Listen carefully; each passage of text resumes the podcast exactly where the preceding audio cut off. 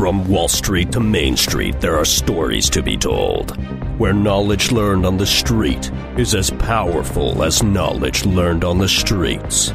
This is the Financial Recon Podcast, where we introduce you to the people, places, and things that have helped shape our environment and will help shape yours. Welcome to the conversation. Happy New Year, and welcome to Season 2 of the Financial Recon Podcast. Each year, we all look for ways to start off the year improving. Whether it be going to the gym or signing up for a class, the opportunity to start anew rekindles our spirit to grow. But lately, with all the digital obstacles out there, how are leaders to create such a culture of personal growth? In this episode, I'm pleased to be joined by Mike Erwin, co-author of Leadership is a Relationship, who taps into his breadth of experience as an Army veteran, the executive director and founder of Team Red, White, and Blue, CEO of the Character Center, and co-founder of the Positivity Project, to share lessons on how leaders can put people first in the digital world. All right, Mike, thanks a lot for joining us today on the Financial Recon Podcast. I'm really stoked to have you on board for this episode. Yeah, thanks for having me. I'm pumped up. Looking forward to the conversation. Nice. Well, you know, your book, Leadership is a Relationship, it really caught my eye a couple of weeks ago because it's something that I've been really focused in on is how experiences and relationships are kind of impacting businesses that we want to either invest in or are leading the way out there. I kind of want to just start off with, you're a military guy. What was an example in your military career that has showcased the traits of leadership like you've described in the book? Yeah. So maybe it's kind of just starting back from the beginning, you know, sure. Like a lot of people, I've heard of the word leadership, you know, growing up. But when I went to West Point, like leadership is just boom. It's like everywhere. It's all day, every day. You know, they're really trying to develop leaders of character for the nation's army. And so, you know, that's when I really started to become for the first time, I would say, a student of leadership. And, you know, at the time, like you think about it, and you try to simplify like this idea of leadership because it is very complex. And that's what we as human beings do. Things that are very, very complex, we try to simplify them and give ourselves an ability to better understand it. And so that was me, you know, like I think a lot of young lieutenants in the Army is, hey, if I take care of my troops, you know, and I get the mission done, then like that's the big thing. I lead by example, right? I don't want to, you know, make my soldiers do something that, you know, I'm not willing to do myself. And so we kind of boil it down. And so really the deeper I got into exploring and digging into what leadership is, the faster I realized that it's actually very complex and there's so many different things that matter. And so in grad school, I studied leadership from the perspective of all the different, you know, it was called the great man theory, you know, and then, you know, really focused in on the followers. Hey, it's really about, you know, understanding who the followers are. And then it's the idea of the relationship between the leaders and the followers. And you start really looking at all these different angles and how to unpack leadership, and it'll make your head spin, you know? So the bottom line, going back to your question is, you know, I saw so many examples of both good and bad leadership in the military. And I'm sure yours the same as you think about your own experience. And, you know, for me, you know, one of the commonalities that I found, you know, was leaders that when they talked to you, they made you feel like, hey, this is the most important person in the world right now. Mm-hmm. And they would hone in and they would be paying attention to what you're saying. And they would ask thoughtful questions. They would get to know you beyond just, oh, hey, that's Captain Erwin or that's Lieutenant Erwin. They would get to know more about you.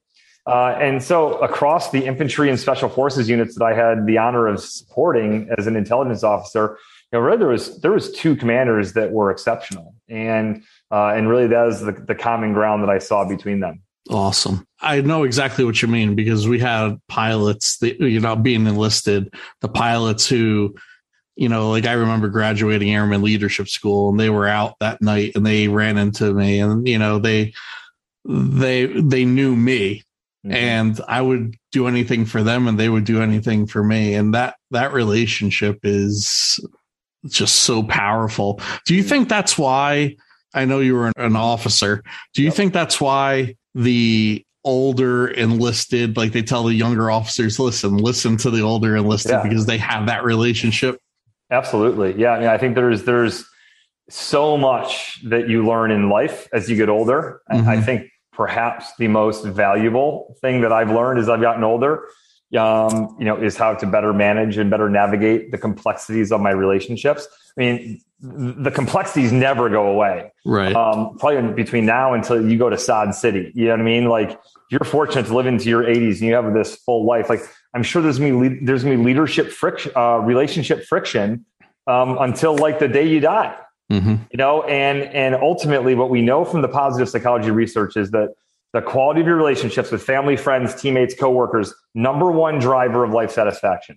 So the relationships are so important. At the same time, they're so hard. There's no relationship pill. There's no just follow these 3 steps and you're going to be good. There's no follow these 25 steps and your relationships are going to be good. I mean, they are deeply complex. And especially in the information age, right? When you can see so much about what other people are doing. Hey, why wasn't I invited there? Why did they make that decision, but they didn't ask for my input? Like, why, right? And so my point is that relationships are very, very complex. And as you get older, I think you just get more reps and you make lots of mistakes, like every week, every day, certainly every year in your relationships. And hopefully you learn from them. And that's, I think, often, one of the greatest ways that, whether you're a non-commissioned officer or an officer and you're in your 30s, and here's this 23-year-old lieutenant, or in the business world or in whatever, it's really less about the experience of the job and it's more about the experience of life, where people who are older have a lot more wisdom than those who are younger. And so would you say that's what prompted you to write this book? So I started out when I was in grad school, 2009 to 2011. And that's actually when I started writing both of my books. And I'm a co-author on both books. I find people to work with because I find tremendous value and joy in doing something really meaningful and lifting something very heavy with somebody else. Mm-hmm. But started to really write the book. The impetus for it was I actually studied, there's a book called Leadership as a Relationship by Misha Popper. Misha Popper used to be in the Israeli Defense Force, and he wrote this book and he analyzed like the relationship, between Gandhi and Mandela and all these like leaders and the people who followed them. And they really analyzed how important the relationship was. Again, very different than like what I'm talking about with like a family member or a friend. But that was the initial idea of, geez, how important are relationships to leadership? And it really, really got me thinking. And that was really what kickstarted the whole project. But that was way back in 2010. And I wrote an 10-page graduation grad school thesis paper on it. And it kind of sat there for a long time as I worked on Lead Yourself First with Judge Ray Kethledge. And after that, people kept on saying, hey, you're going to write another book? I'm like, nah, man, one book, that was enough. Had something really, I think, important to say about it, a topic that I was very convicted on.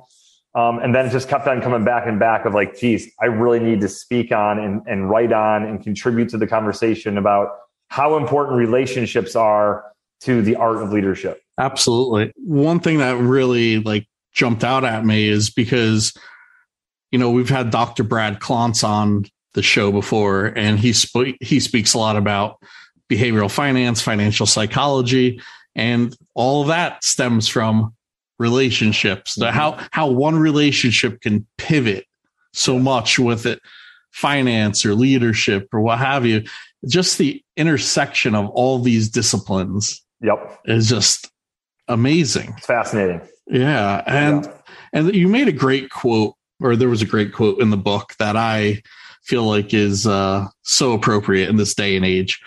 Relationships are under siege. Mm-hmm. Could you explain a little bit about that? Yeah. So when I've led leadership seminars, Mike, in the past, I actually have people grapple with this question. And I say, here's the phrase, which is the title of our introduction, Chapter 1, Relationships Under Siege. I said, do you agree, or am I being dramatic? And then I have people debate it out. And it's interesting. Usually people come back, as in like 4 out of 5 come back and say they agree with that phrase. Usually about 1 out of 5 people say that, hey, that's over the top. So I do agree that if you make technology work for you, it can actually strengthen your relationship. So when I'm on the road, I can do a FaceTime video, or I can, take a video and say goodnight to my kids and send. There's all kinds of things that I can do to help my relationships. I think that, I'm going to say 9 out of 10 people don't, it's the opposite, that they are controlled by technology. They are controlled by the information age. And controlled meaning as in they respond to it all day long, to include when they're in the presence of other people. Right. This is the fundamental thing that we push on, and why I believe relationships are under siege, is that the distractions through our phones and through our devices in the information age makes it so much more difficult to connect with the person in front of you. And I'm not just talking about like when they're in the same room as you, although we go out to dinner and we'll see couples or friends where people are sitting there and they're on their phone. I'm guilty of it. I mean, I think a lot of us are, right? Yeah. Like, when we do this, like my big thing is I don't even bring my phone into the restaurant. When I go out to dinner with my wife, every month or so we go out to dinner, I don't bring it in. Right.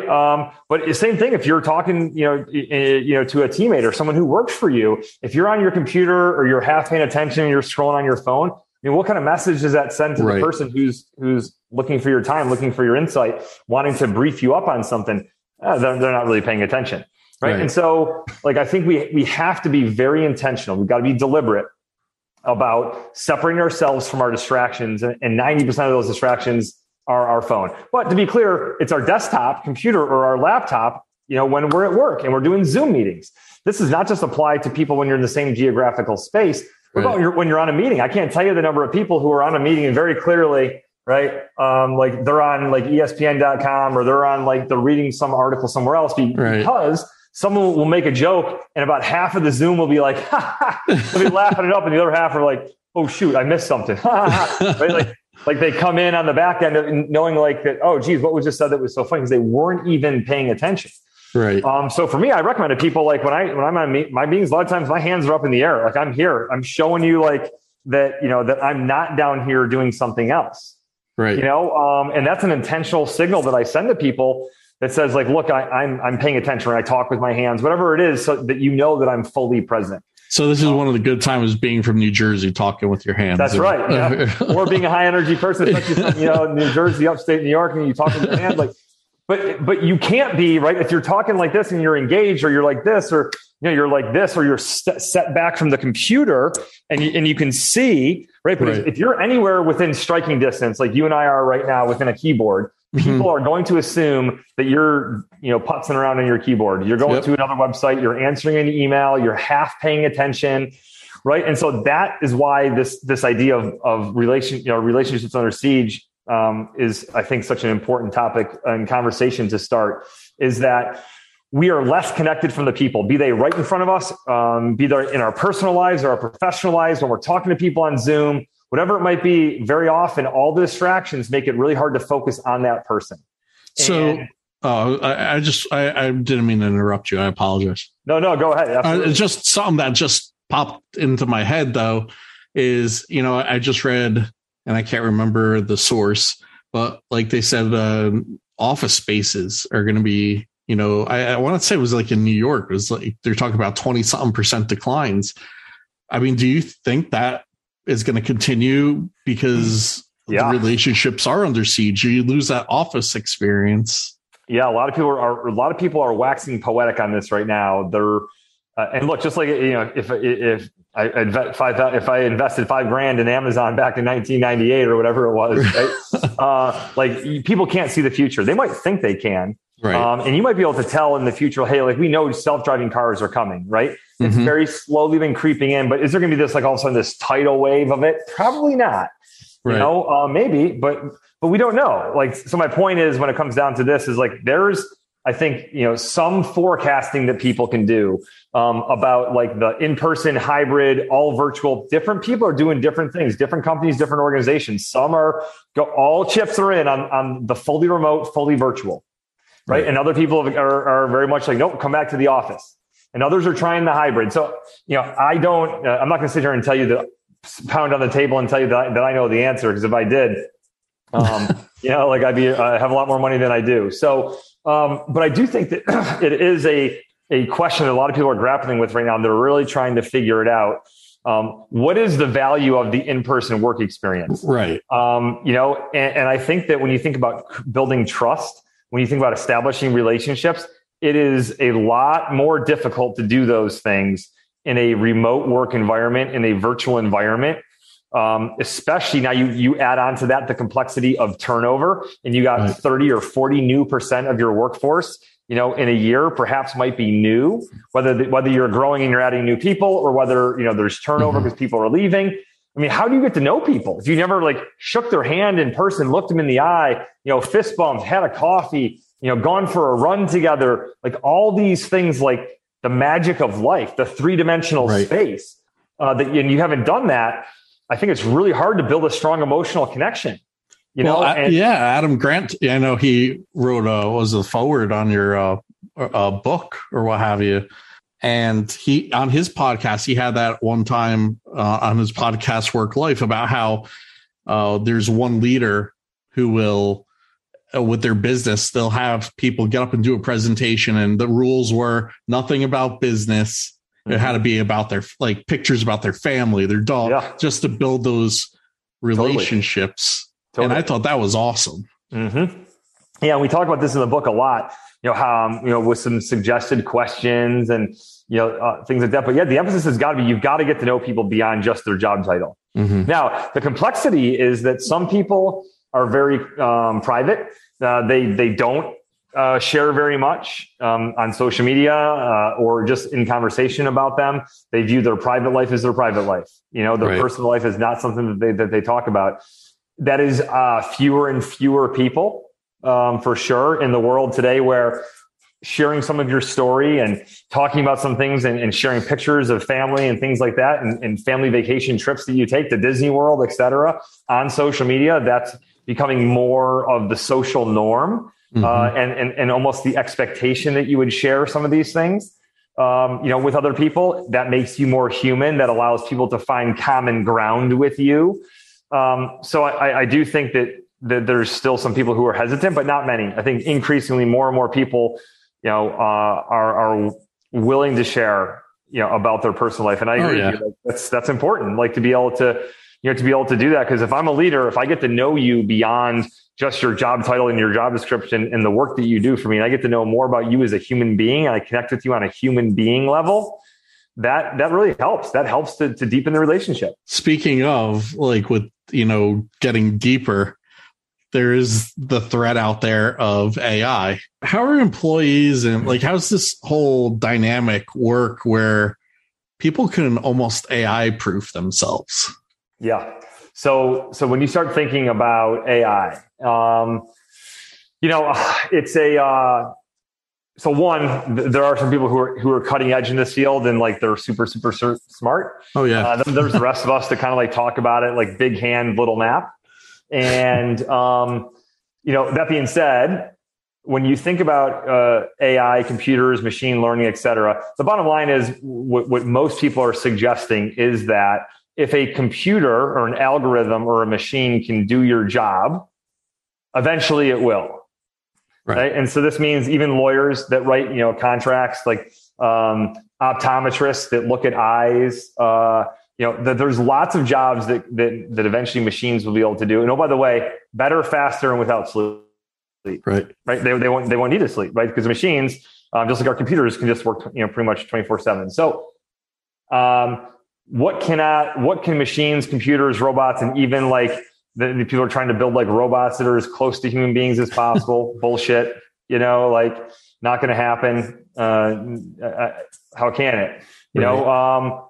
So to your point about, AI proofing yourself, the big thing becomes the jobs of the future that have a high probability of existing are going to be the ones that can't be automated, that can't be done by a machine. And what are those? Those are ones that require the human skills.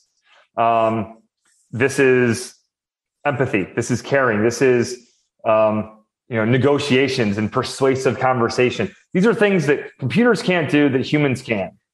Right. And so to work on those skills, to build relationships, if you ever seen the video of the computer, when it beat the person in chess, the computer goes, "All right, I won."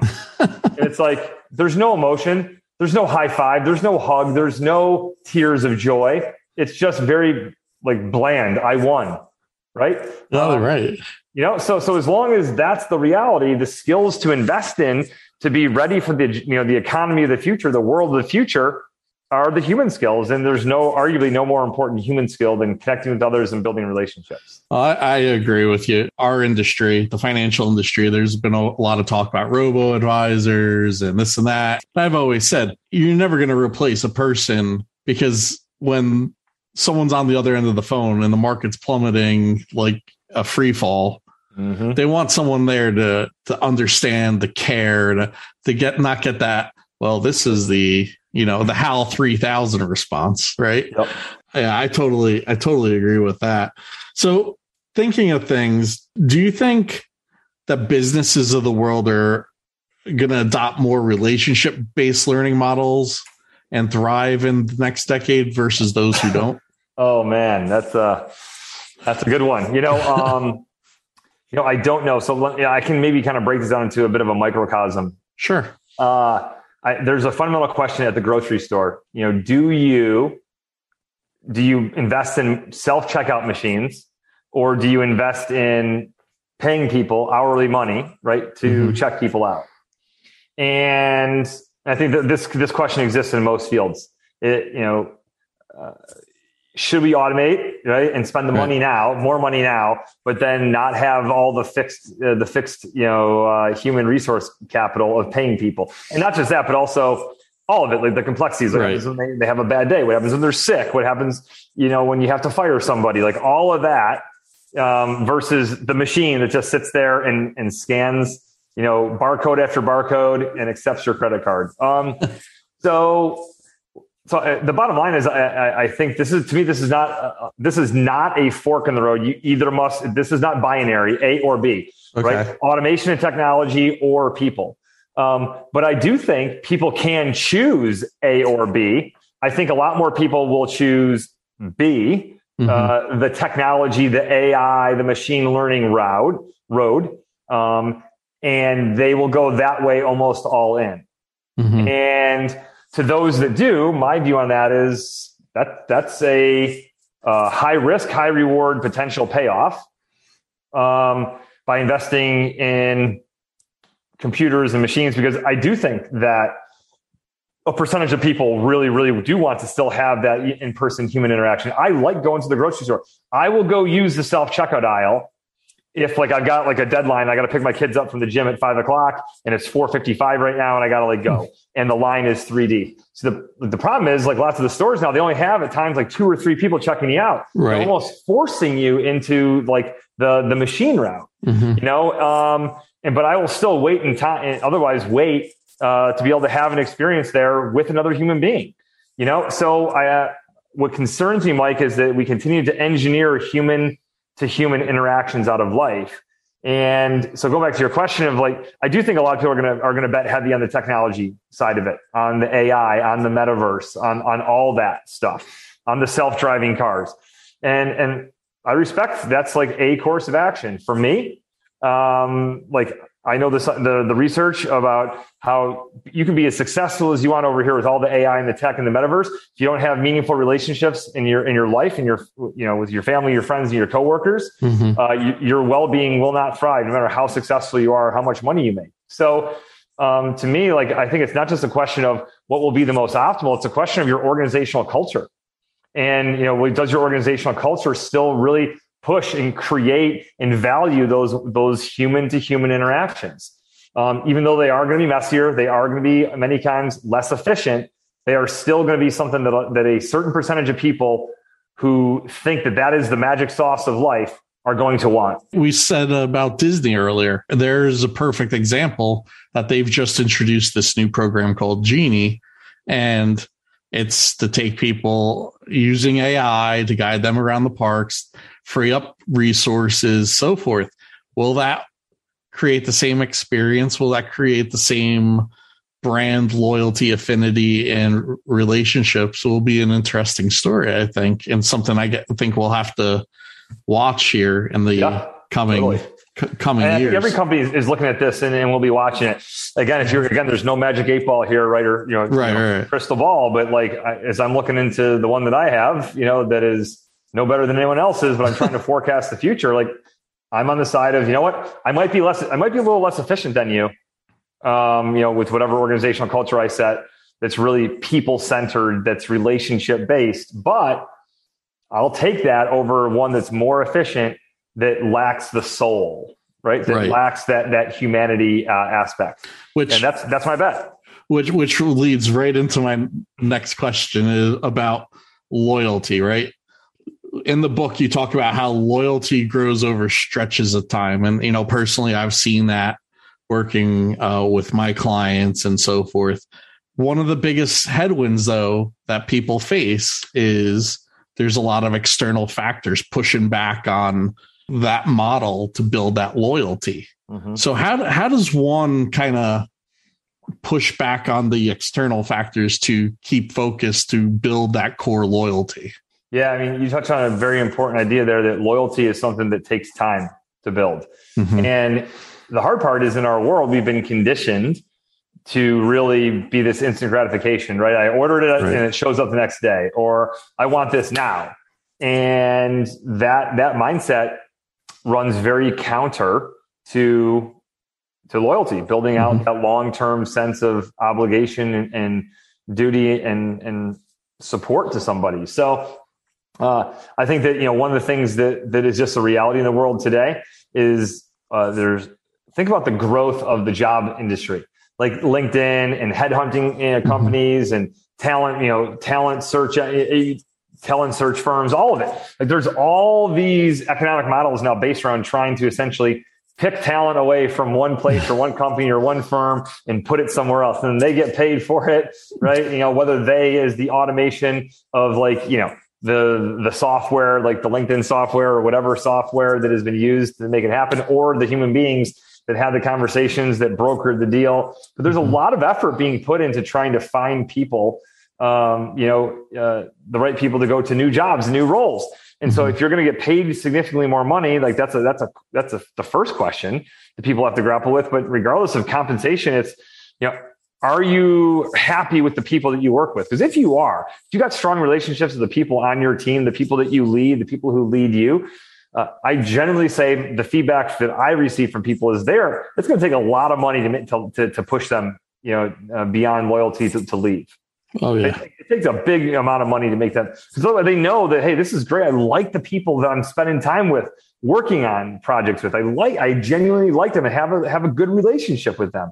And they know you don't get that everywhere. And so to go somewhere new for more money, if you don't have the relationships and you don't have the sense of purpose in your new role that you did, like, don't kid yourself. There is a very high economic value. Absolutely. Yeah. And I think sometimes, that's one of those things we all have to get kind of like checked sometimes to be reminded of that huge value of, hey, this is pretty good. Like, yeah. I you can't quantify this, but it's all right. That's right. So with COVID, right, mental health is just taking a whole new priority in folks' lives. Yep. Something you touched on in the book is that prior to COVID, 61% of Americans described themselves as being lonely. Yeah. So how do leaders in this new world, how do they continue to build those relationships to try to minimize their team members from falling into that statistic? Yeah, this is especially hard with remote work. And when you can't see people, they can sit there and they can put on their best face, or sometimes, whatever, be on a meeting and not have their video on. If it's been a bad morning, I don't want to, versus when you see someone in the office, there's no hiding, right? How they're looking. If you look at that, see that sunken look in their eyes, or you see them look exhausted or just drained. So I think that, the reality around loneliness is it is an epidemic in America. It is responsible for all kinds of self-harm and negative behaviors and alcohol and drug abuse and relationships, friction. I mean, the isolation that so many people feel causes so much early death in the form of suicide, in the form of, heart disease, and you name it. It is an ugly, ugly thing, isolation. And yet, in many ways, it's inevitable. Mm-hmm. And the way that we've been, and this is my concern about the virtual world. And again, I think technology is great. I think the virtual world has got so much, good stuff to offer, but that's my concern, that you'll have, in 10, 15 years from now, people not leaving their house. So they'll be interacting, with nobody in real life. They'll be in their apartment, they'll be in their house with a VR headset on, feeling like, quote unquote, they're at the game or they're at the concert, but not actually high-fiving and hugging, or experiencing life in person. And I think there's a real threat there. And I don't want to be, I'm not like, the sky is falling, Chicken Little. I'm not that guy, but I am trying to have this conversation. I'm going on record in 2021 so that when it's 2030, you can kind of look back and say, geez, well, either Erwin was crazy or he was really onto something. I think that, I'm not the only one talking about this, but I don't think that enough people are having this conversation right now. How are they going to respond as virtual reality headsets become as much the norm in 10 or 15 years from now as cell phones and smartphones are today? Remember, Mike, it was only 10, 11 years ago, the iPhone just came out and all it was a phone and an iPod. Right. Like it's been in less than one decade, we've gone from where like you had to be logged in to check your email and social media was like this barely a thing. And now here we are 2021 and the world is fundamentally different for majority of people. So it goes back to your question around loneliness is I think that the world will get increasingly lonely, challenges around mental health, et cetera, for if we see a lot of society move more into this virtual digital world, the metaverse, so to speak. Mm-hmm. And again, I don't think it's all bad. I think there's plenty of good that come from it, but it's finding a balance. And the reality is a lot of people don't find that balance and they will isolate more and they will have more problems and more challenges on the mental health front. That's one of my concerns for my kids is that they're the COVID generation. Totally. And it's, getting them to continue to go out and play and do these things, have these face-to-face interactions because we all went into our, private residences. And your point is going to be, we're going to see, 2030. And that's why I think it's also that much more important. We get the kids out there socializing and doing these different things to kind of ward off the potential for the loneliness down the road. Yeah, totally. Do you think that, the innovations of tomorrow are going to be developed in these companies that, create psychological safe zones? So, psychological safe zones, interesting, right? So this idea of how do people feel valued, how do they feel welcome, how they feel they bring their best selves to the, to work. I think there's a lot of factors that contribute to innovation and that will contribute to innovation moving forward. I'm a big believer that relationships, go figure, are very important to innovation. When you know the people around you, they're not going to judge you for coming up with a crazy idea. Because the reality is a lot of innovation sounds crazy. Like, what? You're going to do that? A lot of innovation sounds like a pipe dream. And so I think it's really important to be aware of that, and so I would suggest that a key component of innovation, is psychological safety, people being able to create and to get involved in higher level of thinking and not be afraid of how people are going to judge them. No doubt. I think that's also somewhat related to the concept, though, of relationships. And do you know the people that you're working with? Do you know these people? Mm-hmm. Do you really know them? Or are they just employee A, B, C, and D? And how much of that did you experience being deployed with these special forces and so forth? Oh, I mean, when you think about innovation and, when you're deployed, especially. So I was the intelligence officer in support of Green Berets. They're some of the most innovative, creative people you could ever meet. I mean, they come up with solutions to problems.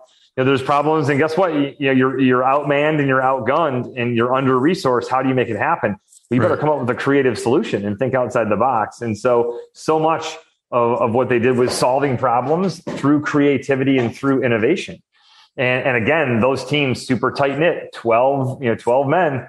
On a special forces operational detachment with maybe some additional, enablers with them on the intelligence and or signals front and logistics. But they were very, very, very close. And because of that, that would allow them to be able to come up with these creative and innovative solutions pretty much as well as just about any organization that I've ever seen. And it all tied to relationships. Yeah. And so much of this keeps coming back to the power of the relationships, you know, with each other, because that sets the conditions for them to be able to have conversations and come up with outside the box solutions that, again, otherwise they might not have been willing to share if they didn't know how people on their team would respond to them. I have a couple of those instances myself, I think, in my head, and I'm just like, you know, thankfully for collaboration, we were able to come up with some thing that you never would have thought would have made the difference, but it got the mission done. This goes back to something we've talked about in the past about just even hiring veterans, right? Veterans know how to get the job done. Yeah, so, totally. One of the things with the new year right around the corner. Yep. What is like the first step someone listening can implement these lessons of putting leadership and relationship together? Yeah. So I think, you know, the whole new year, new you, right? The whole time you kind of spend some time really slowing down and thinking about what are some of the changes you can make in your life. You know, when it comes down to the idea of relationships, you know, there's almost a never-ending a list of things that you can do to strengthen relationships. Mm-hmm. You know, there's just so much that goes into it. So I would say a couple of key places to start. You know, first and foremost is being focused on the people in front of you. So this starts with coming up with the strategy of turning off the television, of turning off the iPad, of turning your phone off, or putting it in a drawer away from you as a starting place. Then also even sometimes putting down the book, putting down the newspaper, whatever it might be. But how can you be as focused as possible on the person in front of you? Now, does that mean if you're going to be around those same people for like 5 days in a row, does it mean that you need to be completely focused on that one person or those couple of people the whole time? No, it just means like you've got to make sure that there's a good proportion or a good amount of focus that you're putting on that person or those people, you know, be it your family, friends, or, you know, people that you work with or who work for you. That is by far, like in the world today, the most important thing. The other thing I would say, you know, is, you know, when you think about, you know, like how to be a good friend, how to be a good teammate, it's as often as possible thinking of other people. Mm-hmm. You know, and that's a lot easier said than done, but how do you think of other people? You know, when they've had a bad day, you know, are you there for them? When they've done something great or achieved something, do you celebrate them? Do you lift them up? Again, it's very human of us to get jealous of somebody who's accomplished something great. You know, can you do the opposite of that? Can you really truly be happy for that person and celebrate them? In other words, can you be a people builder? Mm-hmm. You know, the last thing I would say is just the idea that, you know, are you looking for the good in other people?